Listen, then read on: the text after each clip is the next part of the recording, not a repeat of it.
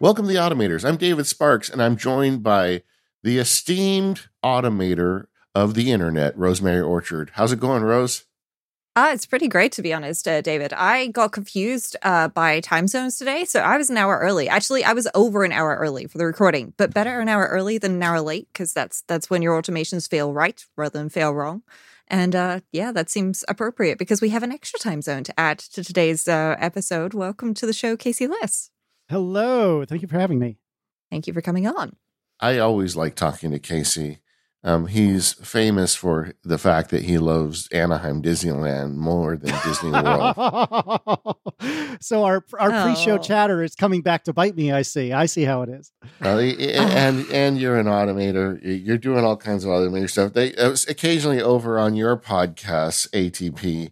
I feel like they're they they're a little bit um, verbally abusive to you when you do some of your crazy automation. And I feel like we need to bring you into a safe space. We need you to come in the Mhm. automators so you can talk about this stuff uh, where we will not not go after you. We'll just mock them for, for for not actually doing anything that will make their lives easier. So it's- See, there you go. Well, well, we're happy to have you here to talk about automation, Casey. Um, on the extended version of the Automators, where you get the extended show without ads, Casey and I are going to be talking, and, and Rose as well, about the Mhm. various Disney park locations, maybe a little automation when we visit the parks, but also Casey and I have a, an old rivalry we need to, to, to discuss. So we'll, we'll bring that up as well. Um, but either way, um, uh, Casey, for folks who don't know you, you are a independent application programmer. You've got multiple apps. I'm not even going to try to remember them all at this point. Casey, give us a list of your apps now. Yeah, so um, you may know me from such apps as uh, Peek-a-View, which I wrote uh, after going to Disney World, the Superior Park, uh, several years ago when my daughter was really interested in looking at pictures and I was scared she was going to delete them all. Uh, so that's a read only photo gallery. There's also Masquerade, which is an app that lets you very quickly put emoji over people's faces for privacy or for fun. Um, but you might know me, if, if anything, from Call Sheet, which is a new ish app. It was a couple of months ago now uh, that I released. That's uh, basically the the quickest and easiest and best way to look up uh, film information and TV information. So actors, actresses, TV shows, movies, et cetera, et cetera. Think of it as IMDb, but done by someone who cares. And so, Yeah, in my mind, it's IMDb, but it doesn't suck. But you know, that's the way I think. Yeah. Um, but yeah, great job and congratulations on getting all these apps out. Casey's also on the Accidental Tech Podcast (ATP), um, which is uh, one of the premier podcasts in the uh, Apple space. And Mhm. occasionally, uh, uh, Casey talks about his automation over there, and I do feel like we need to to give him a forum to talk about it. And so I thought we'd we'd start. Casey, tell us how did you get started in automation? I feel like we're channeling my other podcast analog when talking about feelings, but uh, Mm. but no. Um, so yeah, I got started. I had an actually unusual entry into the automation world. Uh, my dad uh, worked for IBM for effectively my whole life, and he was always a bit of a nerd and a tinkerer, um, both in the computing space and in physical space. He, there was a brief window of time before he worked for IBM that he was an actual professional mechanic. Um, he had pinball machines for a long time, would tinker with them. But when we were growing up, dad was really really into uh, i believe it was called x10 like the letter x and then the numeral 10 x10 Mhm. which was this ancient uh, automation and like home control standard that ran over power lines if i'm not mistaken uh, it's been so long since i've really thought about this that i might have my details wrong but basically you could have these very homely looking boxes strewn around the house and i think you could also put them in in place of regular switches uh, but you could you could have all of your stuff hooked up to like a computer. He had his hooked up to an old ibm laptop because again he was an ibmer um, and you could do some modicum of automation with these things. You know at such and such a time turn this on. At such and such a time turn that off you know dim it to 50% and then an hour later bring it to 100% and stuff like that this was mostly around lights uh, i don't really think there was much else that he had done um, other than i actually don't know if i've ever told the story publicly it's nothing like bad or te- terribly exciting but um, we had in the house I grew up spent most of my time growing up in.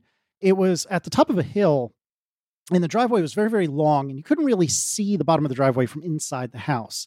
And dad came up with what he called LEWS, L E W S, Liss Early Warning System. And what it was was a physical tube that ran across the bottom of the driveway. And you might remember this or know about this from like gas stations long before any of us were children.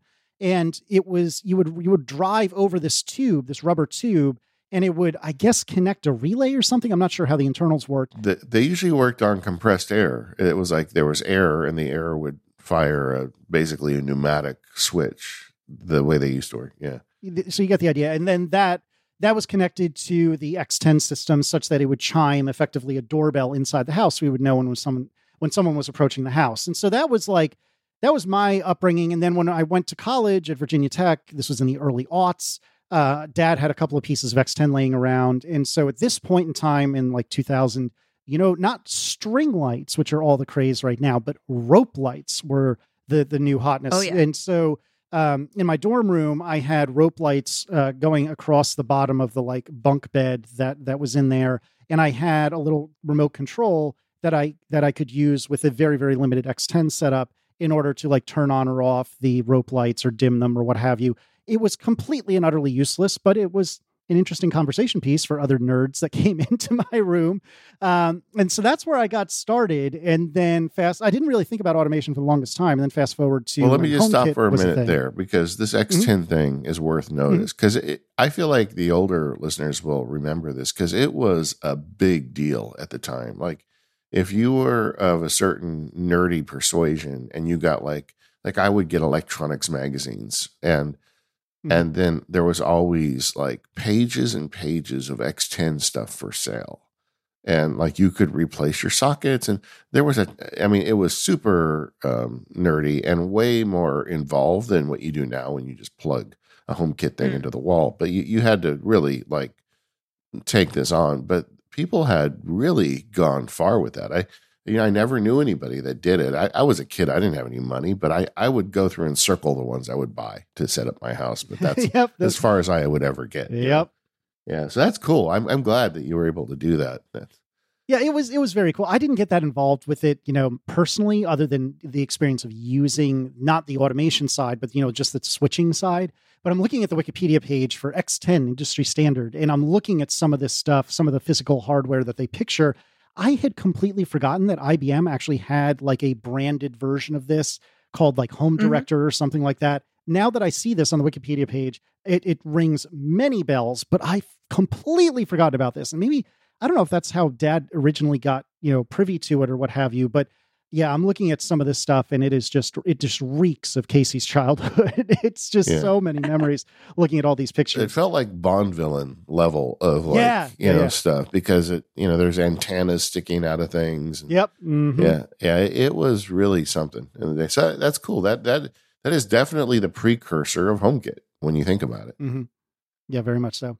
And it's it's really cool because things like you know the tube across the bottom of your drive, um, you know, a lot of uh, places will uh, create some sort of uh, car sensor system for you now, where it's basically an IR break beam where Yeah, you've yeah, got yeah. two things pointing at each other, and when the car drives through, um, it breaks the beam for long enough that it triggers uh, a sensor. But you know the the pneumatic uh, tube approach is probably more reliable, realistically, depending on positioning and and of course um you know how how the ground is around there. If you've got lots of very sharp pointy rocks uh that might not work so well. Uh you know they they could probably possibly puncture it but it's it's really cool to see this sort of thing. And you know it looks like most most of the things you know it looks like you had the option to turn a device on or off lights on or off. It was mostly binary but then there was sort of dimming for lights as Yep, well. That's right. um, but yeah, it, it, it looks really cool. And they had a wireless, uh, so using RF protocols um, for like keypad controllers and keychain controllers and burglar alarm modules, um, which I know like uh, alarm systems is something that a lot of people would like to smartify. So uh, yeah, maybe maybe folks should uh, go and see what they can find uh, in the secondhand stores. Yeah, I mean, it was relatively reliable. And I remember, I don't even recall the name of the software, but there was some software running on Windows that was just truly hideous to look at, even from the perspective of Windows being not the greatest, greatest design in the you know late 90s, early aughts, but it was real ugly. And I remember there was some just completely complicated software that dad would spend hours on trying to automate all this stuff. Like HomeKit has its own problems, don't get me wrong, but by and large, we have Mhm. come a long way, baby. It is a lot nicer now than it was in like 98 or whenever it was that dad was, you know, playing around with all this stuff. Oh yeah, I remember my parents' burglar alarm system that they probably had installed around 1998, and that was like there. That was a whole like taking like windows out to run wires to window frames so that you could put sensors on them Yep, and all yep, sorts yep. of stuff. Mhm. Um, you know, and and nowadays like I have sensors on all of my windows and doors. And the only thing that I have to do is replace the battery like once every couple of years, and I get a push notification to tell me to do it. And now I've even got widgets on my home screens. Right. So yeah, like zero building work required. hmm Yeah, it's it's very different than it was back in the X10 days. And I don't know if your early warning system was the same technology they used in the gas station, but I can tell you that as a kid, I used to experiment on them because th- that was interesting to me, you know? Well, it, it, our favorite thing to do as kids would be to run down to the bottom of the driveway once we were physically big enough and jump up and down on the hose. So then in the in the inside, now I don't remember what the ding dong sounded like, but there was some unique tone to to the LEWS going off. And so, you know, we some everyone else would be in the house, and all you would hear is ding, ding, ding, ding, ding, da ding, as one of us idiot kids was jumping up and down on the hose at the bottom of the driveway. Well, the ones in the gas stations took a lot of pressure to trigger. Like it really took Yeah. a car. Mm-hmm. And uh, because I'd Exactly. ride Yeah, over it with my bike and I'd jump on it and I could never Yeah, get the yeah, bell to ring. But, you know, I was kind of a, kind of, kind of a, a strange child. it makes sense that I grew up and made a podcast called The Automators. Let's just, let's just leave it at that. Right, right, right. All right. But, but eventually you got past X10 and, um, hmm and when's the next time you dipped your toes into automation? Yeah, so I I don't remember if HomeKit was the first thing that happened, or if I just got aware of um, the Wemo stuff, W E M O. Um, I th- forget who who is the parent company of them. Belkin. That's it. Thank you. Um, and so I had a couple of uh, of one of the I don't know the term for it, but the thing where you plug in a box and then you plug like a lamp into that box, and the box is basically Smart switch. yeah, Uh, a smart switch. smart Yeah, yeah. socket Yeah, plug, exactly. plug like it depends on your your location and precise terminology but Right. yeah, We're saying the same thing, but we got a couple of those that I dabbled with. And again, this was around the time that HomeKit was first becoming a thing. I feel like maybe the, my Wemo stuff predated HomeKit by like a year or two, but it doesn't really matter. But the idea was I wanted to be able to automate some of the stuff with regard to our baby at the time. So this is roughly 2014, 2015. Our eldest kid, who coincidentally, as we record this, turns nine on Sunday, but nevertheless, uh, he was an infant at the time. And it just got annoying to me to do the same dance a couple of times a day, you know, once around nap time and once around bedtime of turning the light on and turning on the fan and doing the this and doing the that. And it's not that involved, but like programmers are lazy. If we're anything, we're lazy. And if Oh, there's yeah. something I can repeat and not have to worry about it, it'll just take it off my mental checklist, then yeah, baby, let's do it. And so I got, you know, I think it was a switch for his lamp. And eventually we, my dad helped me install, I think it was also a Wemo switch in the wall for his overhead ceiling fan. Um, and a couple of basic things like that. I think eventually we got another one of these smart outlet things for like the Christmas tree. Uh, so it would automatically turn on in the evenings and then turn off around the time we went to bed, you know, based on time and time alone. Uh, and so that was fine and, you know, worked okay. And you know, eventually that got sucked into HomeKit. Uh, we do have a Wemo bridge that I have a reminder to unplug and plug back in every two weeks. And coincidentally, today is the day uh, because it seems to just kind of fail if you leave it on for a few straight weeks, uh, which is Oh. super fun. Um, but once you unplug it, give it a five count, plug it back in, it, it works no problem. So, and, and th- this is a maybe very, you should put a different brand Right? smart plug on that know, and right? automate that that's that's the pro move. But uh, but no, th- this is uh, this is one of the very first ones they made that bridge to HomeKit. So it very well could. Yeah. be that new ones have have no problems whatsoever. But yeah, we lived off of that for a while and didn't really do that much. And then I had heard a lot of rumblings about this weirdly named Lutron Caseta stuff. And it was one of those things like Sonos later in my life that everyone would just not stop talking about. Like, oh my God, it's so good. It's so good. Lutron Caseta, it's so good. It's so good. It's expensive, but oh my God, it's so good. It's so good. You got to try it. It's so good.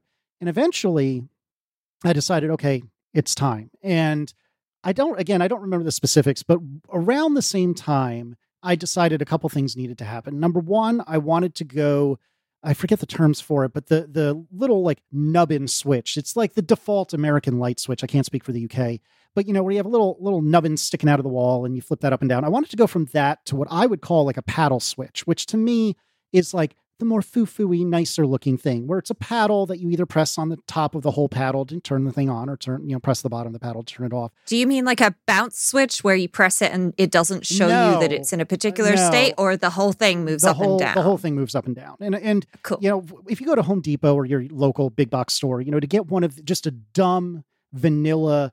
uh, Well, maybe it's a Decora. I forget the term for it, but anyways, one of these paddle switches, it's like a dollar, literally a dollar. You know, they're not they're not particularly complicated or fancy things to just for the regular ones, but there were a handful of places that I wanted to put in Caseta switches.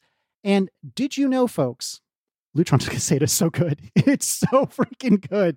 It is so expensive because it's like literally $70 a switch for one of these switches, but it never, ever fails, ever.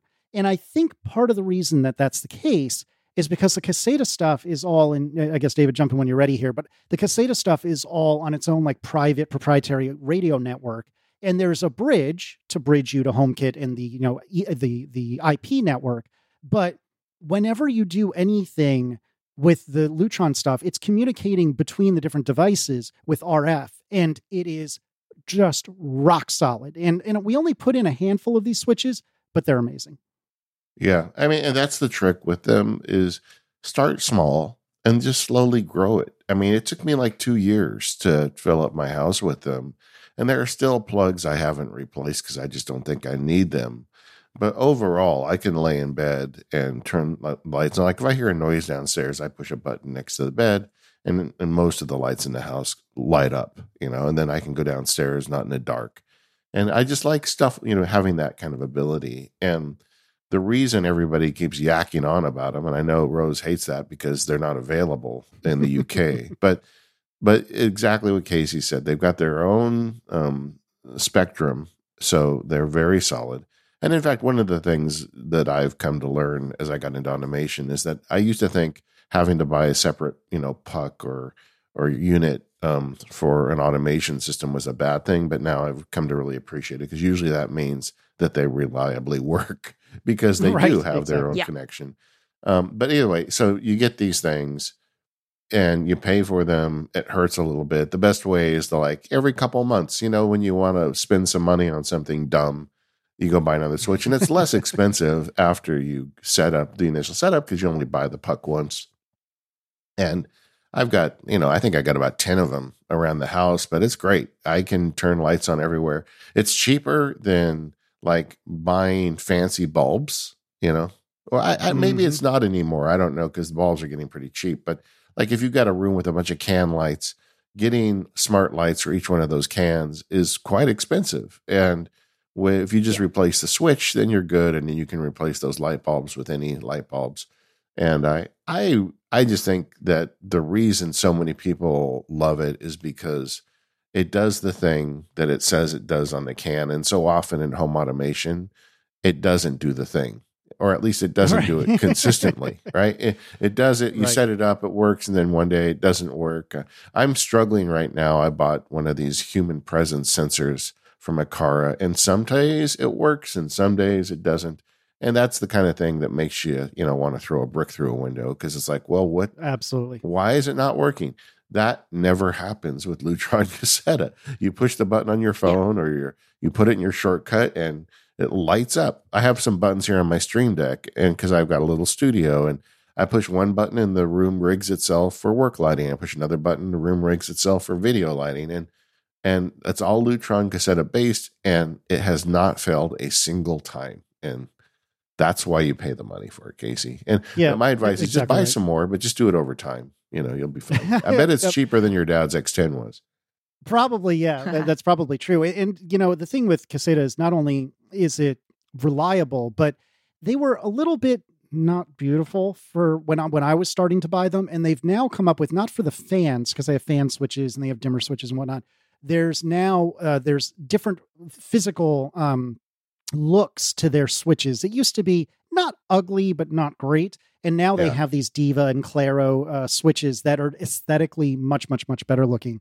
Also, a real time follow up from the chat room that is consisting of the three of us. Rosemary has pasted for me a uh, a link to get the right terminology. What I replaced, I got rid of in the whole house. This was one of my pandemic projects. I got rid of, got rid of all the toggle switches in the house, which is the little thing that you can Mhm. grab and you know that you flip up and down, and replace them with uh, rocker or decora switches. So I, I was close. I didn't get it 100% right, but I was close. And so in in part of that process, that's when I put in the Caseta stuff. And and I'm so glad I did because even though I only put it in a handful of places, it, it really has worked out well. And, and just a final note on this, not an ad, ad for Lutron. Um, one of the things I love so much about it as compared to like a smart bulb is that it is still a physical switch. It is both a Yes. dumb switch and a smart switch. So asking my family who could not really care less about any of this to to roll with my ridiculous idea for smart switches is much easier when there's a physical switch that will always work as long as there's power Yeah. even if there's no IP network in the house. This switch will still work. It's not like a lot of these other switches or like a smart bulb where you really have to use the app in order to do what you want it to do. That's Yeah. not the case. The app reacts to the real world or can affect the real world rather than the, the the app being the thing that's driving the real world, which I don't care for that being the only way to operate stuff. Yeah, and I think that that is the easiest way to win with home automation. Mhm. It's not move the controls to somewhere else, it's add controls somewhere else. So you don't replace the light switch with like nothing physically. Um, you replace it with a light switch that still works, but then you add your phone and and your HomePods Exactly. and maybe other smart systems and all of those things into that so that you have extra options for control instead of you go to press the the, the spot by the door where the light switch always was and it's not there and then you have to pull out your phone but your phone's on charge in the other room so you have to go back to the other room to get your phone to Mhm. turn on the light and yeah that's never going to be a good experience ever um so yeah this is definitely the way to win sadly uh, as david mentioned we can't get lutron caseta over here in the uk lutron do have um, a few options um, but there are lots of other options for us, including some that are available in the US. Um, Aqara, A Q A R A, have a bunch of smart switches, and I have one in my kitchen. And one of the things I love about this is it is a bounce switch. so Oh, toggle nice. and rocker switches will show you a state, like Mhm, they'll show you mhm. up or down, um, which means that especially with a smart switch, right, it can get out of sync with what the state is, and especially if Mhm. you've got two way or three way switches in your home, you'll be very familiar with uh, it's up, oh, but the other one is down. Okay, so that's why it's on. Um, but yeah, with my kitchen light switch, it is a bounce switch. So I press it and it turns on. I press it again and it turns off, and it's very, very like satisfying to know that it's never wrong.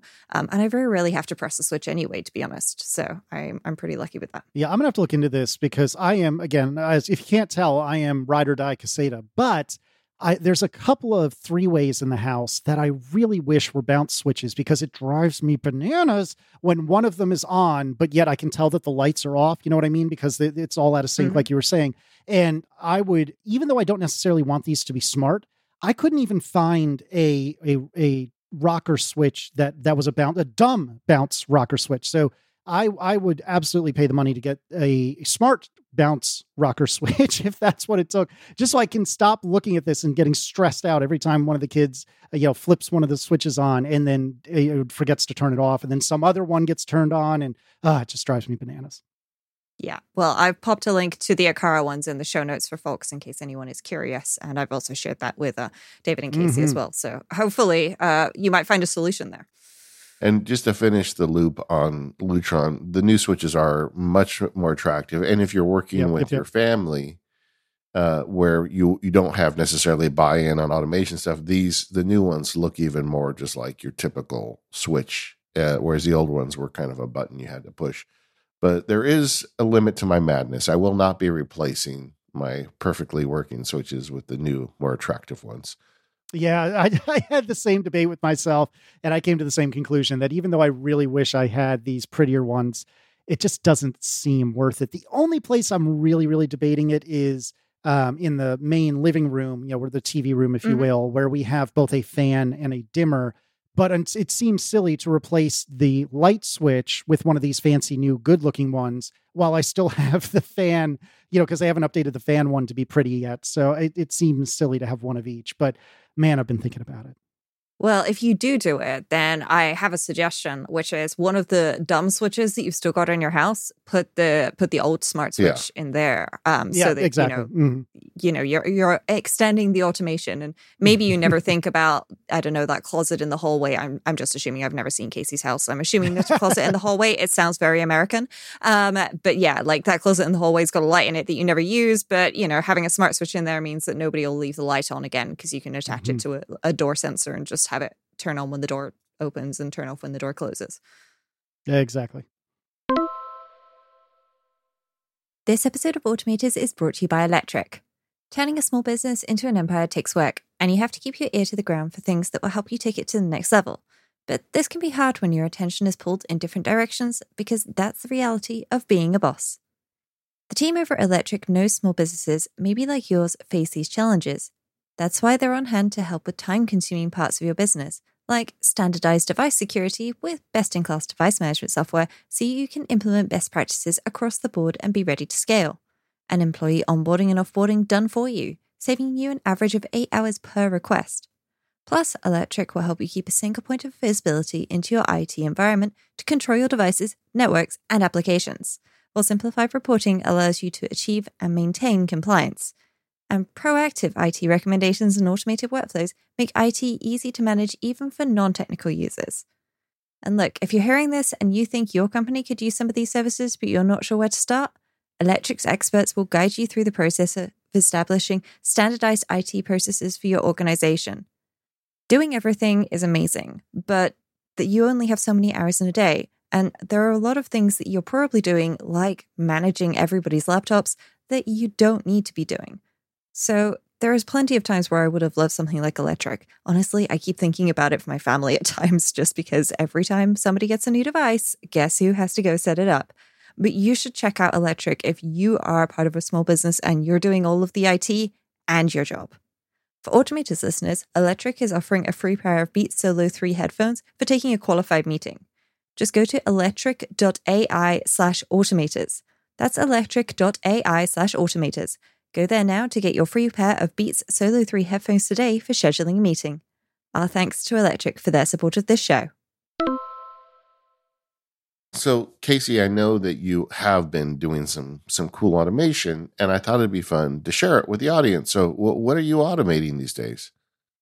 Yeah, so like I said, it began with very, very basic time oriented stuff. Like my my initial automations were all time oriented, or maybe if if I was getting really complex, and I hope you two are sitting down, maybe based on sunrise or sunset. Whoa, Yeah. look at me go. Uh, but actually, recently, I've tried to be a little more intelligent about the sorts of automations that I've been doing. So, um, some of this stuff maybe won't make sense to uh, anyone else but my family, but uh, but I think maybe talking about it will hopefully you know give give people some ideas. So the initial stuff was like you know oh, when it's kiddo bedtime, turn their overhead fans on, which are either on Lutron or or Wemo switches. You know, so whatever time is normal bedtime, turn their overhead fans on. Not a big deal.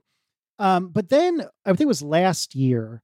What what we fell into for a routine was that Erin would wake up uh, somewhere around six o'clock, give or take a smidge, and go downstairs by herself and have a cup of coffee and get you know kiddo lunches ready and stuff like that.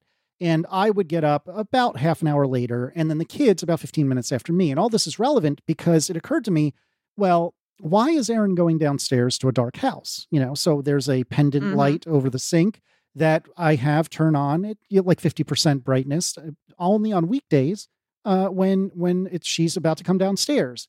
And again, this is not that interesting and not that exciting, but what occurred to me was the the kids' alarms, their wake up clocks, if you will, um, they go off at about 645. Well, it is useful for them to walk into the living room, or sometimes that's where they choose to change clothes, to walk into the living room when it's not dark. And so I can have the living room turn on at, you know, 645-ish. But, but it's even more useful. And maybe this is just because I'm a real weird, real weird dork, but it's nice to know when the kids are about to wake up. So that pendant light that I told you comes on at like 50%, a couple of minutes before the kids' alarms go off, that cranks up to 100%. And that's when the Mhm. living room comes on. So that's a cue to Erin and me. Hey, the kids are about to come storming downstairs. Prepare yourself. and so it's it's it's not a really like fascinating or complex thing to automate, but it's just something I hadn't thought about for a long, long So, time. so it's a modern version of the Liss early warning system. Yeah, you're right. Actually, I never thought of it that way, but you're exactly right. Um, and then over time, like I said, I've started to try to think about more situational stuff. And so, an example of this is it used to be possible. and I don't know if I'm doing something wrong or if it just has stopped working or what, but you could do a personal automation on your phone that said, hey, when you start any one of these kinds of workouts, go ahead and do mm. things. And that was working very consistently for, for for me for like a year or two and then in the last few months it's just stopped working but we, we don't need to troubleshoot this right now i think we might come back to that later but suffice to say what i what i had done was for the sorts of workouts because sometimes i'll go for walks or occasionally runs um so and uh, sometimes i'll do outdoor stuff basically but oftentimes i'm doing some sort of like apple fitness plus or some equivalent um, on the tv in the downstairs and so what I had was an automation that said, hey, when I start one of these workouts, you know, weightlifting or what have you, go ahead and turn the overhead fan on. And that's more of a situational thing. And I've been trying to do better with coming up with more situational triggers and, and things of that nature. And I haven't gotten to the point of like presence. I think Rosemary, you mentioned that a minute ago, but or Mm. maybe it was David, one of you guys did. But um I haven't gotten to the point of presence, but I'm trying to think of more situational stuff. And a great example of this that I came up with just a couple of weeks ago, uh, we have a dog, Penny. Um, she obviously, before she goes up uh, to the bedroom with us for the evening, we need to take her out and have her uh, use the restroom, if you will. And most nights, what'll end up happening is Erin and I are watching TV together downstairs, and then we'll, you know, decide that we're ready to go upstairs. We'll turn off the TV, and then we'll t- take Penny out to go on her little walk and which really means just let her out to the backyard, which is fenced in, and tell her, you know, do your business. Well, it occurred to Mhm. me, well, if if every time we do this, almost is the TV goes off, and then I walk outside and turn the lights on, why don't I have the TV going off? Turn the lights on. And so Yep. that's what I've done is if the TV goes off in the evening, then the string, not rope, mind you, because those are those are totally lame now, but the string lights in the backyard automatically go on. And th- that way Penny can see what she's doing when she's going out and doing her business. The one thing I do wish I had though, and and I there there are hacks that make this possible, but they're all ugly in my opinion. And maybe you guys have a tip for me. What I wish I could do is put that on like a timer. So when the TV goes Oh, off, yeah. the the string lights goes on, that go on, but they only go on for say five or ten minutes, and then they automatically turn themselves off. And if there is a way You can doing that, totally do that Okay, in HomeKit so- without changing like a, a million things or writing a shortcut. So the simple thing to do is create a scene that turns on the backyard lights okay, and then you enable the scene from the automation. And then there is a turn off after option that appears right there at the bottom. Uh, see, I, I, this is already worth my time because now I'm gonna have to go as soon as we're done here. I'm gonna have to go and do exactly that. That is a pro tip that I was not at all aware of because I will probably get there in a minute. But I've got some r- really cockamamie uh, routines that do involve time that are just ridiculous, and so that is a much, much, much better way to handle it. I'm gonna have to take care Mhm. of that as soon as we're done. Uh, Yeah, and then yeah. uh, as a backup, uh, we also have like right now as we record, it's almost Halloween.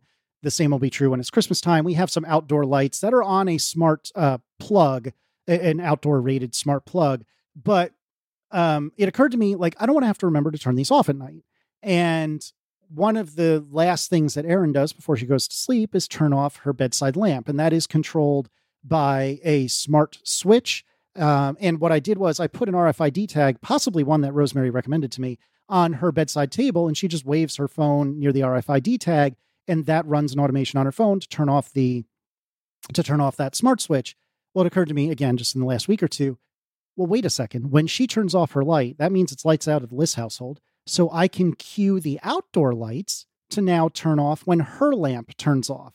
So Mhm. anytime that her bedside lamp turns off in the evening time, it'll turn off all of those outdoor switches as well, such that, you know, all the like lit up ghosts or Santas or what have you also go off. And and these are the situational things that that's what I'm starting to try to do better with. And and um, I really think there's a lot of power there assuming they work. And as a final example, and then I promise I'll stop talking. one of the things I've been working with, and I don't feel like it's reliable, but maybe it's all in my head, is there's an option for an automation when someone arrive in your family arrives home based on the presence of their iPhone and where it is. And I've been trying to get it such that when when my iPhone arrives at the house, then that will turn on the, like the downstairs kitchen pendant light. That's the same one we were talking about from the morning, Mhm. and a couple other things. And for the life of me, I feel like it is not working reliably, but it may be all in my head. But I, I really want to get to the point that I never walk into a dark house, and that that's the dream. And I could do that with like pres, you know, one of those like presence sensors or whatever. But theoretically, it should already be working. I just I feel like oftentimes it's just lagging or something, such that by the time I walk in the door, my phone doesn't realize that it's home and hasn't yet run all the automations and whatnot. Yeah, yeah. So I saw somebody with the same problem actually on iOS today. They were debugging um, things and they figured out in the end that it was their husband's phone that was causing the problem because they were using uh, HomeKit automations triggered on when the uh, first person arrives home and the last person leaves home. Um, Mhm. and so what they did is they they made a new automation. Um, and um, they uh, did um, some testing with it. Um, and I think what they were doing is they were using um, an API of some kind with get contents of URL and the converted to shortcut automation so that they could then have it say, like, this person has arrived home. Um, so that they would know that, you know, what what was actually happening because trying to figure this out involves going on a lot of walks to leave the house and then come back because you have to you have to go quite far away and then come home Yep, yep, yep. Uh, to to trigger this. So it's quite difficult. But essentially, in the end, they they it turned out that their husband's phone, for some reason, wasn't properly registering the location with HomeKit. Um, Oh, and yeah, so it may be that for some reason your phone isn't properly uh, registering the location with HomeKit. Um, and so, what I would do to try and fix this, um, because obviously trying to figure out what the problem is to start with is really difficult. And then, secondly, debugging this to, to fix it, it might involve wiping your, your devices and setting them back up again. And that is not fun. So, what I would actually do is I would change. So, in Find My, you can have a particular device share your location. Mhm, mhm. Um, now, this may also have gone awry when you got a new iPhone. I'm presuming you did get a new iPhone recently. Mhm. Um, and it could potentially still be using the old one, though I think you'd probably have noticed if it was. But what I would do with Find My is change your location sharing to be from another device. Then reboot your devices and then change it back to your iPhone. Um, so like change it to like an iPad or something and then change it back. And that, fingers crossed, I've I've encountered a few people with this issue now, seems to have fixed it for them. Interesting. So I'm hoping that that will also work for you. I don't know because, of course, it's impossible to recreate this issue as an automation nerd. Um, you know, I can't. You know, I I don't actually know what the problem is. I'm doing some guesswork here, but I've not had it happen to me. But I'm also the only person in my smart home, which makes a, a Mhm. bit of a difference with the automations. So yeah. Fingers crossed, though, changing your location sharing to another device, reboot all the things, uh, reboot Apple TVs and home HomePods and stuff like yeah. that as well.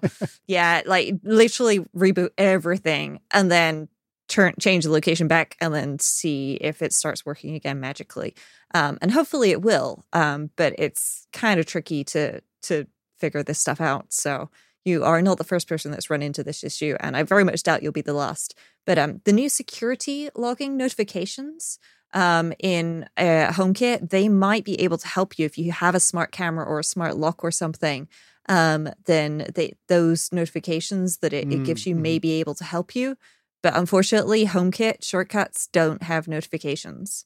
Um, so you'll have to use a, a third party application um, or solution if you need to go deeper down the rabbit hole for testing there. Yeah, um, one of the things that I briefly had, I forgot even to put this in the show notes.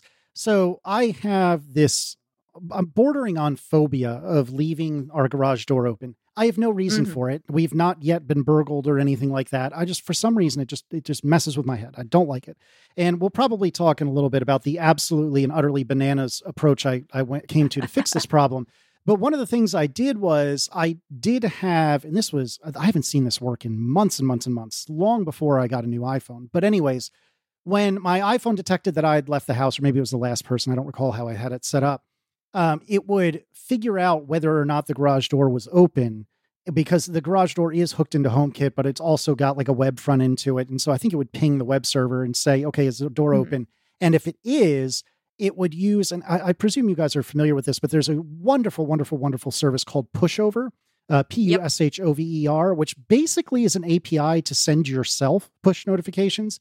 And I use this thing constantly. And one of the things I figured out is you can, uh, after jumping through some hoops, you can set up shortcuts such that it will send yourself a push notification. And so what would happen was when I left the house, if for some reason the garage door was still open, it would send me, it, you know, HomeKit would figure this out and send me a push notification saying, oh my goodness, the garage door is still open. And it was very useful when it worked, although I can't recall a time that it actually saved me because the garage door was always closed. But nevertheless, uh, it was it was very circuitous the amount of work it took to get that all wired up, which was uh, a pain a pain in the butt to say the least. But it did it did work for a time. And again, I, I wonder if this is all like you had said, Rosemary, uh, something related to what phone or what devices are are hooked up to HomeKit in the in what Mhm. way, such that you know, for all I know, maybe it thinks my Mac is the thing that's sharing my or that's that's defining my location, which would be surprising, especially since Find My Friend seems to be fine. But you never Yeah. know. Sometimes this stuff is, It- is a little wonky. Yeah, it could be something simple like you gave one of your kids a device and they have their own Apple ID, which you added to HomeKit, and then that device never leaves home. Um, Right. That's another option uh, to consider, uh, which I just thought of because, um, yeah, of course, you you have kids and they possibly use iPads or similar to to Exactly. you know watch things on and play games. So if they have their own Apple ID and you've added that to HomeKit, and then that device never leaves home, that could also be part of your problem. So it's all worth investigating uh, with all of these things. Yep. And there's you know there's easier ways to do this sort of thing. Like I, I'm I've heard of this thing called Pushcut that's actually probably much easier to use within shortcuts. Um, and so you can give that a shot if you don't want to go the whole Pushover route. But there's many many ways to accomplish this problem or you know fix this problem if you're interested. Uh, but I do think there is a point where, with home automation, particularly with HomeKit, where you do fly too close to the sun and your wings melt. And you know and, and i think that's unfortunate i mean there's a couple reasons for that one is apple's um you know don't worry your pretty little head attitude about homekit they Yep. should they should expose more.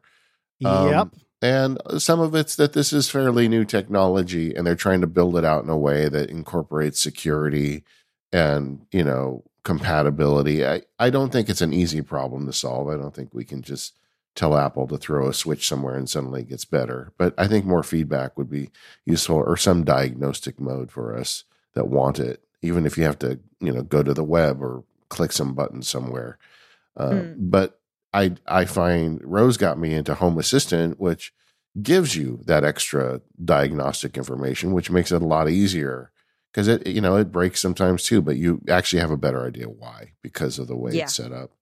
But I also think for a lot of people listening that want to get into home, home automation, there's nothing wrong with being respectful of how close you are to the sun and just saying, well, hey, you know what? I've got some automations that work when I turn the lights off, and I've got some stuff that goes at certain times a day, and that's consistently working. And I'm going to be good with that for now until things get a little better. And uh, I don't think that's the wrong approach either. I mean, we we like to go to the hairy edge on the show, but but I I don't think if you're listening, you should feel like you have to because you will have issues. It's just unfortunately the way it is with home automation. In some ways, your dad's old X10, where everything was wired together with physical wires, was more reliable than what we have now. You know, we we we have a trade off with this convenience of wireless, and sometimes things don't work. Yep, I, I completely agree. And you know, I don't know if it's worth. It, I don't know if we have the time to really unpack this, but I will say that a couple of years ago, maybe it was before the Wemo stuff had its own bridge. I forget exactly what the impetus was, but one way or another, um, a couple of years ago, I started messing with Homebridge, and I really, really like Homebridge. And what that does, I'm sure you guys have talked about it in the past, but what that does is it basically is a bridge to get things that are not in HomeKit into HomeKit. And it's one of those very fiddly things, although it's gotten way better in the last few years, that it'll be a complete pain in the hindquarters to set up. But once you have it set up, it's mostly bulletproof. And that lets me get, I'm trying to think of what I have in Homebridge right now, other than the garage door opener, which we'll talk about in a minute. But that lets me get a handful of things that don't have HomeKit support into HomeKit. and I really like it. Now, my understanding is that um, the what's the other one? Home, Home Assistant, right? That's that's what you said you Mhm. use. Yeah. Um, that one, my understanding is, and you you two would know way better than me, is way more flexible, but also Oh, way yeah. more complex. And when I tried to use uh, to to use it several years ago now, my brain and the way it thinks were like polar opposites, and I could not wrap my darn head around what I was supposed to do. I wonder if I were to give it another shot today, Yeah. if it would go much better. But either one of these, uh, Homebridge or Home Assistant, uh, if you are of the tinkering type and are not afraid of software, they can be incredibly, incredibly powerful. Yeah. What I'll say about Home Assistant versus Homebridge, you know, Homebridge is is is fine, and I used it for a while. the The problem with Homebridge is you're still relying on HomeKit, um, and that is for better and for worse. So yes, everything is running, you know, on HomePods and Apple TVs in your home. You don't need Mhm. um, anything extra and stuff like that, um, other than you know the device running Homebridge.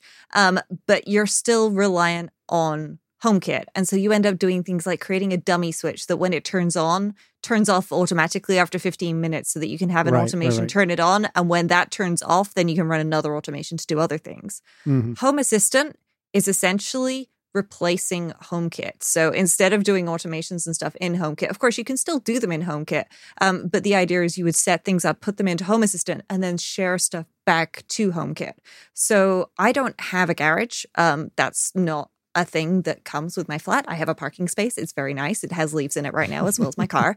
Um, but I have a garage in HomeKit because what I did is I turned the door that I use when I get out of the car into a fake garage using Home Assistant and shared it back to HomeKit. Um, and Home Assistant knows that this is just my patio door. It's fine. Like when she when she taps it, just unlock that door, but also open the blinds behind it so that when I you know un- open the door, then I can, can just walk straight in and there's no blinds or anything hanging in my way.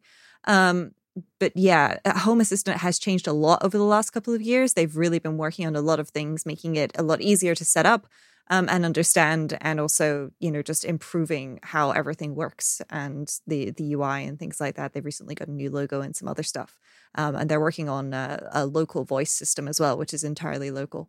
Um, which is pretty cool seeing them work on that. So uh, yeah, certainly worth investigating. Honestly, my favorite thing, or my my my two favorite things, are probably like the history um, for things and uh, automation traces. So if an automation like starts and then it doesn't like run, I can look and I can see within that individual automation. Here is the path. Here is where it went, and it stopped here because you had an if Mm. condition for Mhm. it's before 8 a.m. and after 6 p.m.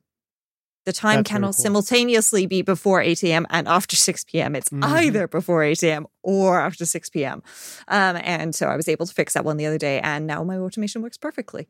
Um, so yeah, it's you know th- those are my two sort of favorite things about it. So it's worth investigating if you're you're ready to extend things uh, a little bit further. Uh, I also like turn my dehumidifier into a smart dehumidifier with a uh, smart plug and a humidity sensor, which is pretty awesome. So yeah, all sorts of fun things that you can do with that. But Homebridge is a nice option to have as well. Yeah, it's for me. It, it for for me, it Homebridge has been the right amount of complexity for what I think I'm capable of, and I, I suspect you know over time I will probably want to take another stab at uh, Home Assistant and see if I can make heads or tails of it. Like I said, Yeah, yeah, absolutely. And uh, yeah, th- I mean, these things are getting better and better as well. And with the introduction of Matter, um, more devices are mhm. becoming HomeKit compatible that weren't previously HomeKit compatible, um, and that's certainly making things a lot easier uh, for for us and cheaper as well because there would often be a premium on HomeKit devices, and now loads of stuff is coming out and it all seems to be Matter compatible, which is really nice. I don't recommend Home Assistant for everybody because it's nerdy. But I mean, you're an app developer and you have done some very nerdy automation stuff already, and you just need to channel your dad's X10 roots. I, I think you that's should. right. That's right. I think you should install it. I, I feel like uh, someone like you could probably come up with some really cool automations. Like I've got one. uh, It's silly, but it's useful because the alarm in my refrigerator door is the exact same pitch as my tinnitus, so I can I can't hear it if I'm standing next to it. But like with Home Assistant, I can have lights change color in the house if I leave the refrigerator door open, and it's like oh, that's very cool. like stuff like that that HomeKit just isn't quite there yet. It's just not, you know, it's just not quite there. And um, and uh, someone like you, I, I do believe Home Assistant might be in your future. This episode of the Automators Podcast is brought to you by Text Expander, your shortcut to efficient, consistent communications. Go to textexpander.com slash automators and get 20% off. When you work in a small team, every moment counts. You don't want to be wasting your time finding video conferencing details to send to a new client, and you don't want to track down the same FAQs from the company website. These are the kind of things you want at your fingertips so you can get your work done faster and that's why you need Text Expander. With Text Expander, you can access what you type the most with just a few keystrokes, allowing you to work faster and eliminate repetition, letting you focus on what matters most to you. Text Expander's powerful shortcuts and abbreviations streamline your team's work. All you have to do is type a short abbreviation, and Text Expander does the rest for you. It's the ultimate automation. You just build and collect your most commonly used phrases, messages, URLs, and more right within Text Expander, then create your chosen abbreviation, and they'll be with you wherever you type. You can even customize the snippets by having them automatically add in dates, fill in the blank fields, timestamps, and more. This will make sure that you still keep the personality in the communications you send. Text Expander is available on any device you use across any app you use on Mac, Windows, Chrome, and iOS. I love Text Expander. I've been using it for since it started, and I have thousands of snippets in my text expander library. I use them with the people on my team, I use them personally. It is for me the entry level automation. If you're listening to automators and you don't know how to get started, Text Expander is a great way to do it because you immediately see results and it's super easy to use. You just type in what you want, put the abbreviation, and you're off to the races. Then, as you start getting more advanced and you want to add Apple scripts or use the paste buffer or put the data in automatically, Text Expander makes that really easy for you. And if repetitive typing is getting you down, you need Text Expander. Check it out, Text Expander today at textexpander.com slash automators, and you can get 20% off your first year.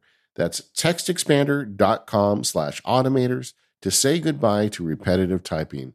And our thanks to Text Expander for their support of the Automators podcast. Casey, you've got some other cool automations listed here. I there's one here I need you to explain.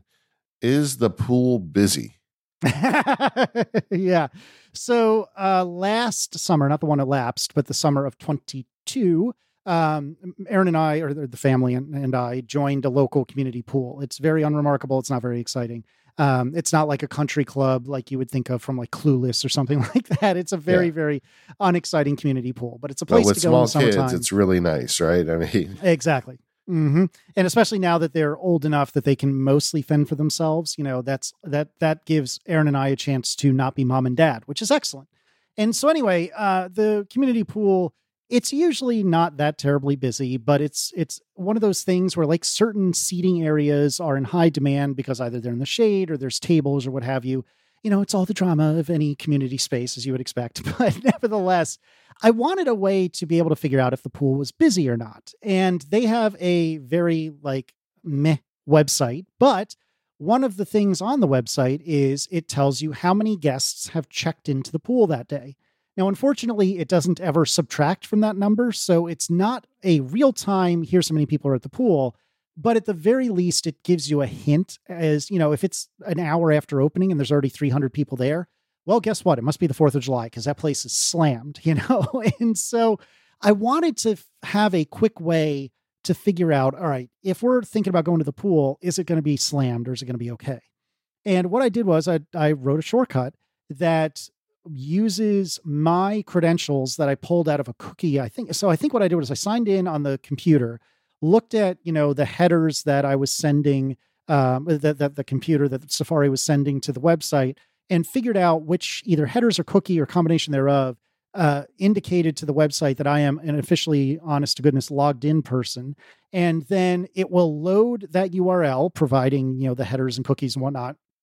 It will get a copy of the HTML and using some reg- regular expressions or something like that, it will uh, find the quantity of people that are at the pool at that particular time. and or that that have been checked in that day, I guess I should say. And then it'll put up a little alert that says, you know, oh, the there's 75 people at the pool. Now's a good time to go. And what's really great is, as you two are well aware, you can engage the dingus on your phone and you can say, you know, hey dingus, or now it's just dingus, you know, is the pool busy? And it will answer me. And it's such a silly, dumb thing that genuinely improved my quality of life over the summertime because I didn't have to go to a computer or lo- log into the silly website on my phone, which it is not mobile optimized. I could just say, Hey, Dingus, is the pool busy?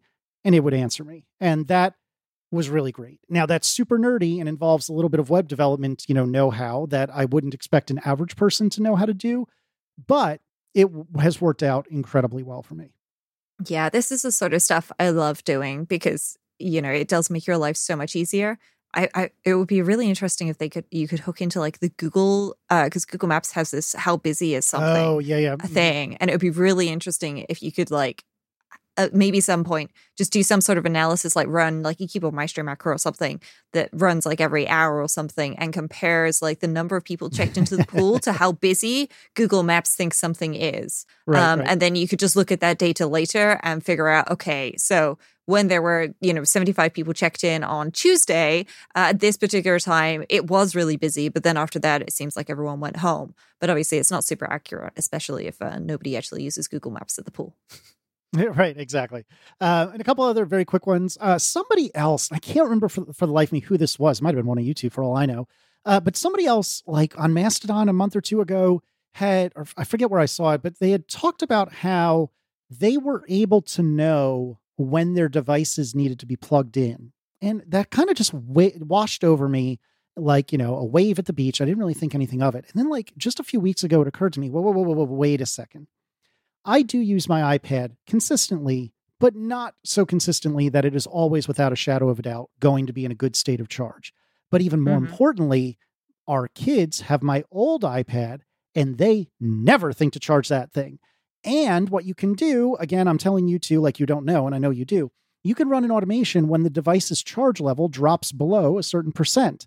So, what I've done is for both my iPad, just for safety's sake, but more importantly, the kiddo iPad, if it gets below 20% using, you know, Pushcut or Pushover, what have you, in my case, Pushover, it will send me a push notification saying, oh, I'm below 20%. You should plug me in now, which uh, one of those silly, dumb things, but it's not a time based thing. It's a situational thing and genuinely has made my life better because now it is very unlikely that the kiddo iPad will ever be much below 20% because either I will plug it in while they're sitting there using it, or as soon as they're done, I'll say, hey, can you plug the iPad in for me, please?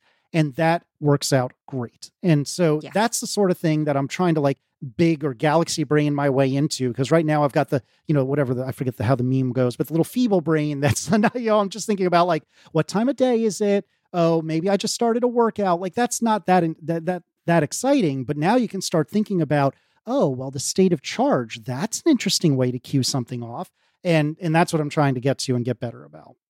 Yeah, I love uh, doing things like that. I've been using Pushcut for those notifications because then when I plug the device in, um, the device then sends another um, or runs another shortcut which removes that notification from my phone. Oh, that's very which slick. means that I, I I don't have like this extra notification hanging around on my phone for for something else. Um, and also, um, I've been using um, uh, the notification IDs in Pushcut so that if that notification for some reason didn't get dismissed, uh, like maybe that device didn't have uh, an internet connection at the time that it was charged, uh, then when it resends the notification, I don't have two notifications that say, "Hey, Rose, your iPad Pro needs charging," because I have an iPad Pro and an iPad Mini. Um, so I I want specific notifications. So like the Mini needing charge doesn't replace the Pro needing charge, and vice versa. But what that device going on charge will remove that notification for me. Um, so yeah, it's definitely worth looking into things like that uh, as an option, and also just uh, stuff. I really wish you could get the state of um like AirPods and things like that in shortcuts Mhm. because I have a bunch of automations that do just sort of run periodically. You know, they run at sort of like midnight and 9 a.m., mid, uh, midday, 3 p.m., uh, like 6 p.m., and, and stuff like that. And it would be really nice if in those I could also check, hey, do my AirPods need charging? Mhm. Cool. You should probably put those on charge, like something like that. But unfortunately, that's not something you can do in shortcuts right now. And it's driving me slightly batty to the point where I am investigating using the Find My app on my Mac. It saves data into a JSON file, actually. Oh my word! Yeah. yeah. So I'm currently uh, doing some experiments with periodically reading this information out and then sending myself notifications when my AirPods need charging. It's not super reliable yet, but uh, I've been playing with it because, yeah, it's it's useful to to do that using Find My. Um, especially because if I'm not at the same location as my iPad, there is no point telling me to charge my iPad because I can't wait until I get home. No, that's very very clever. And then uh, my final. Uh, this is this is a very silly one.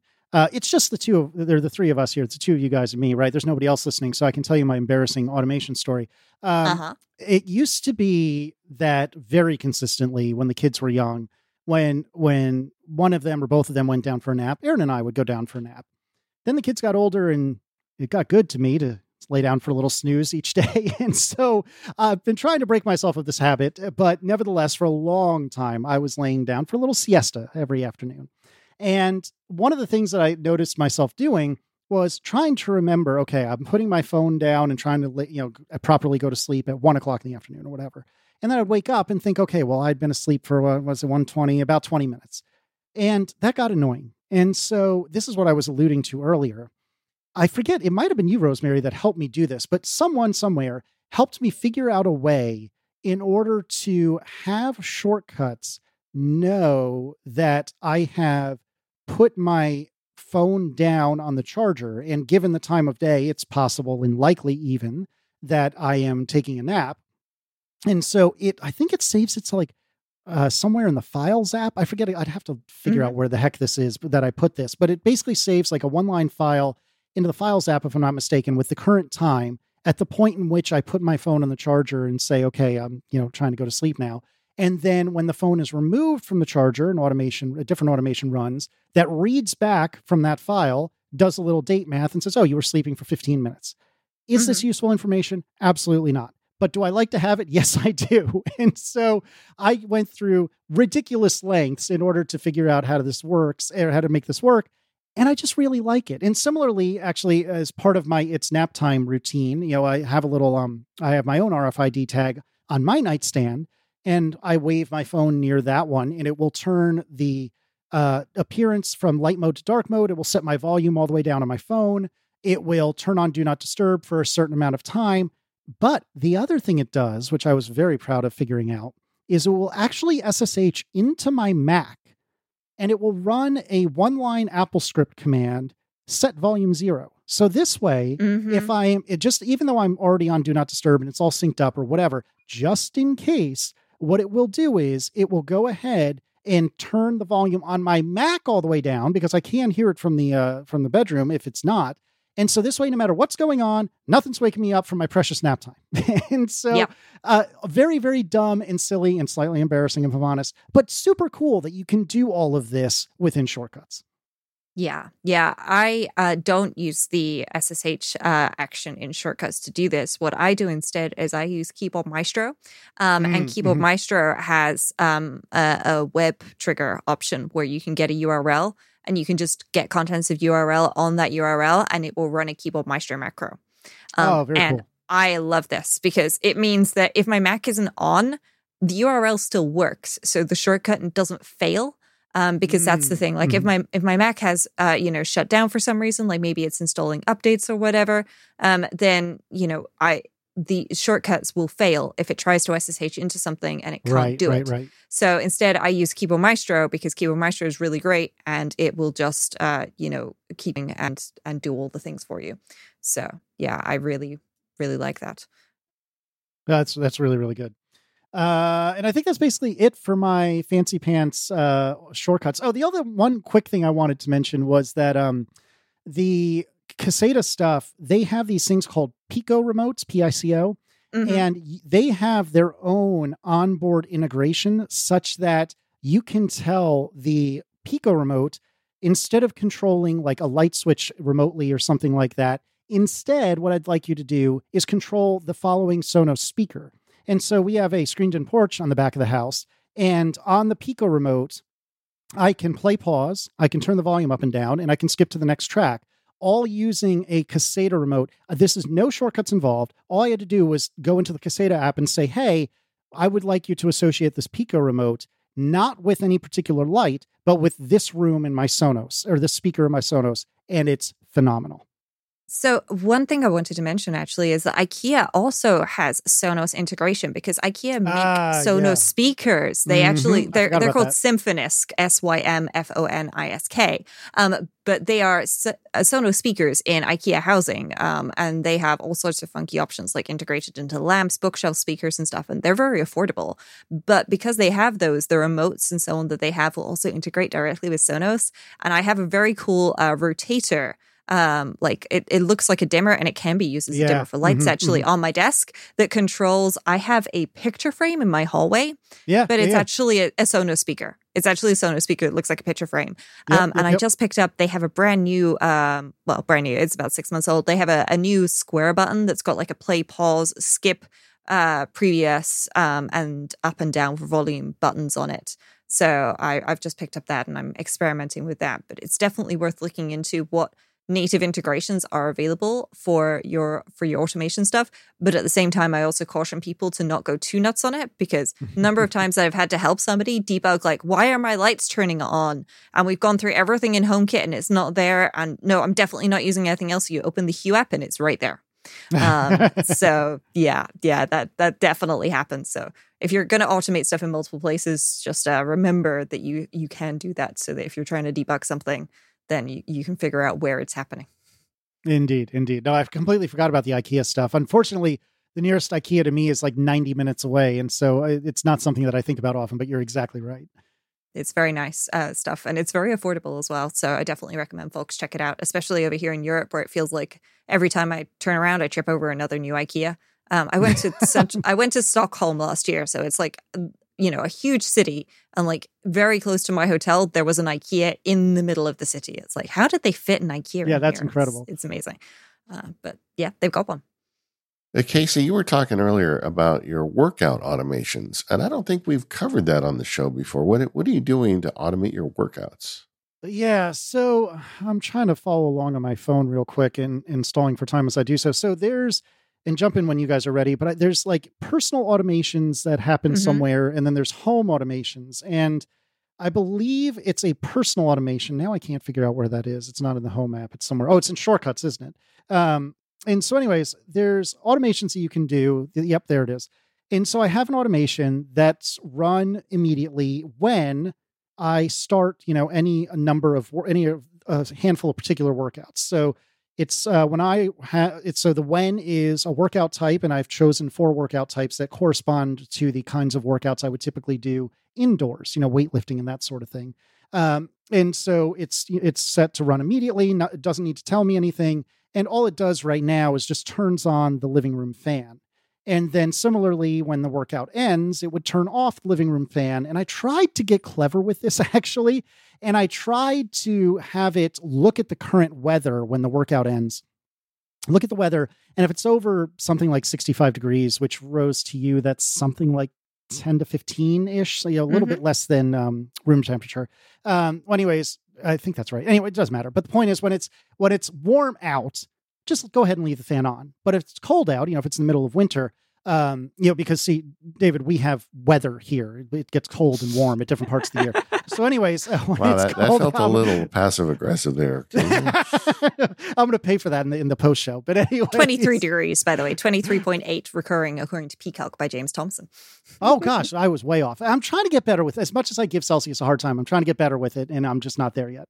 Yeah, I think your inner CGP Grey was showing from that recent episode of Cortex where he's trying to trick the thermostat. exactly, exactly. But so anyway, the point is, uh, when it's cool out, I would turn the fan off, or the shortcut would turn the fan off, and when it's warm out, it would just say I'll leave it on. And I noticed, and again, this doesn't seem to correspond with new hardware or anything like that. Uh, but several months ago, it just seemed to stop working, and I don't know what to do to debug it. I mean, Rose, Hmm. you had mentioned earlier that I could maybe send myself a push notification when the shortcut is run to see if it's Mhm. even noticing that the workout has ended. I should also point out that I'm I'm starting and stopping these workouts from my watch, which I think probably goes unsaid, but just to be clear, And in the past, it was working consistently. I would start a workout on my watch. The, the shortcut is strictly speaking on my phone, but it would recognize the fact that my watch had started the workout and everything was was hunky dory. And again, I don't know what specifically stopped it, but something has prevented it from working basically since months and months ago. And for the life of me, what do I do to try to debug this? Where do I go from here? Well, this is where uh, personal automations in particular can be quite tricky because I'm guessing you configured these pre iOS 17. So you've got a Yes. series of actions in your automation. The first thing I would recommend that anybody do in this situation is create a shortcut that does these actions. I know it's going to be a bit of a pain to do it, but create the shortcut. Remove the automation and then create a new automation because with iOS 17, when you create a new personal automation after you've chosen your trigger and all of that, um, then what you do is on the next page, instead of it basically just giving you a, a blank shortcut ish area, it suggests that you run a shortcut um, instead. Um, Hmm. And the advantage of that is there are a number of options inside of an actual shortcut Yeah, which yeah, are under the I button at the bottom under privacy, um, where you can reset the privacy for a shortcut, which means that if it's doing things, then it you can check that it's actually got permission to access the stuff. Um, and Mm, if mhm. something's not working, you can do that. Now, quite frankly, in your case, it may just be if you create this as a shortcut. You run it manually once to check that everything's working and grant it all the permissions. And then Yeah, you hook yeah, it up to an automation, everything will just magically work. Um, if it doesn't, then um, I would be looking to debug this. And there are a couple of different things that you can do. You can go with the good old fashioned, I'm going to stick a notification in every single, like Right. in, in, between every single action and say, this is happening, this is happening, this is happening, this is happening. Uh, It's a little excessive um, and and not the most fun. The other option is something uh, near and dear to my heart. Logger for shortcuts, originally by Alex Hay. I'm I'm part of the team working on the development of that now. Um, but um, what you what you can do with Logger for shortcuts is logging in shortcuts, and you can add you know data in there, and then you can open the Logger app and see what's happened. Um, and Mm, because y it's it's doing that, then you'll be able to see you know you can tag things and so on. So you can actually open Logger even on another device um, and and see you know when this when this when you press the start button on your on your watch you know you could have logger open on say your ipad and wait and see like does it come in do i get a do i get a log nothing's happening at all okay something is weird here um, the other option right. is of course uh, settings the settings app itself there are a number of options in there for shortcuts.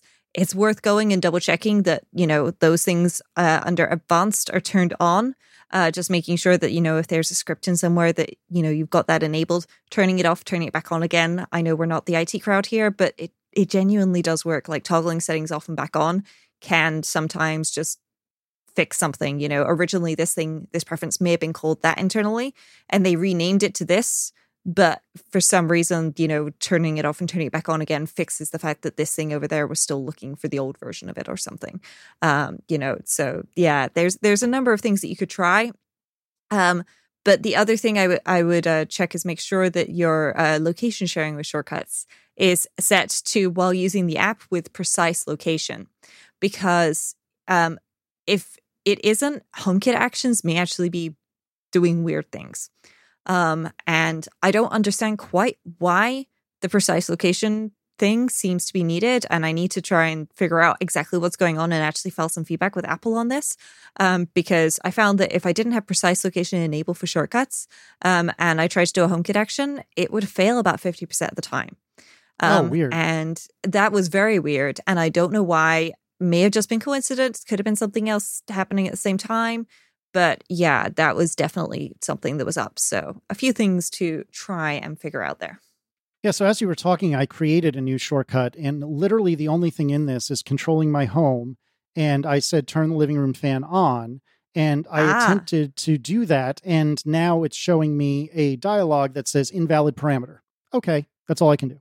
Okay, well, that is very interesting. I think there's something up with the fan as far as HomeKit's concerned because that that so you sent a, a screenshot of your shortcut.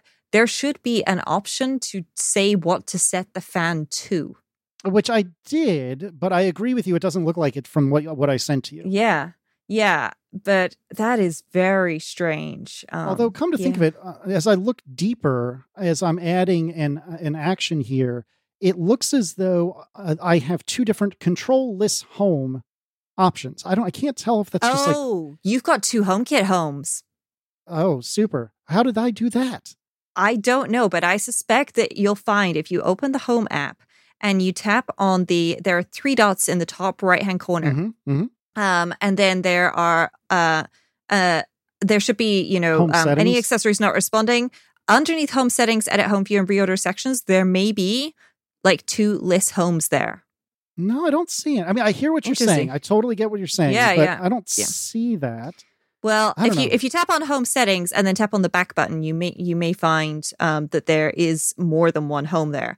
Um, so um, yeah, that's that's certainly something to uh, to investigate because I have I have seen that before with a few people that they they have uh, ended up with more than one HomeKit home because of reasons. Usually, it was a partner who wasn't particularly technologically inclined, who was just like tapping and going, yeah, yeah, yeah, yeah, yeah, yeah, yeah, yeah, yeah, yeah, yeah. I'll just get rid of this thing, get rid of this thing, get rid of this thing. I don't want this thing. Right, right, right. Um, but uh, yeah, it doesn't always end up uh, working out quite that well. My mom managed to do it to herself. Actually, she ended up with a second HomeKit home, and uh, I don't quite understand how or why. Uh, but yeah, certainly something to investigate there. As maddening as it is, Casey, sometimes those personal automations, if you just delete them and rebuild them identically, they work. And I don't know why, but Yeah, I've had very, that experience where sometimes it just stopped working. I delete it. That's like a starting point for me. It's like, okay, well, I'm just going to make it again, and then it works, and I I'll never know why, and uh, but that's okay. but that's what I talked about about getting too close to the sun, and, and it seems to me like the problem is really not the actual shortcuts actions. The shortcuts does the things. It seems to me the problem usually is the triggers. That's that's where I usually hit trouble. Like just the trigger stops Mhm. working, and I don't know why. But but yeah, I guess the shortcuts actions fail on occasion too. Yeah, so I went in. I went in as you guys were talking, and I re-added the control list home uh, shortcut action. And I don't know if I just quietly said please or something, but I guess whichever one I was using was some sort of latent holdover, perhaps from a different Uh-huh. shortcut. And so I think you, to your point, it was associated with a home that doesn't seem to be there anymore. So uh, and when I re-added it and tried the other option, it seems to have worked. And so now I'm gonna have to try this all out. But that would potentially explain why nothing was getting controlled because it was associated, I guess, with a home from before. I feel like Yeah. I did at some point. I think I might have deleted my home or or at least the homebridge portion thereof. I don't think I deleted Right. the whole thing, but I deleted my homebridge portion, which this shouldn't this isn't involved with homebridge, but nevertheless, I deleted part of it in a troubleshooting fit of rage slash passion and recreated it. And I think that that might have something to do with it. So you have definitely given me some things to explore, and I think might have already gotten me over the edge live as we are recording. How good are you two that we might have gotten me fixed as we're recording? Very impressed. Well, I mean, that's what we're here for. We do love giving folks homework with this podcast of here's a bazillion ideas. We got so much feedback from an action button episode recently where somebody was like, I have 27 action buttons on the home screen of my phone now. I should probably narrow this down.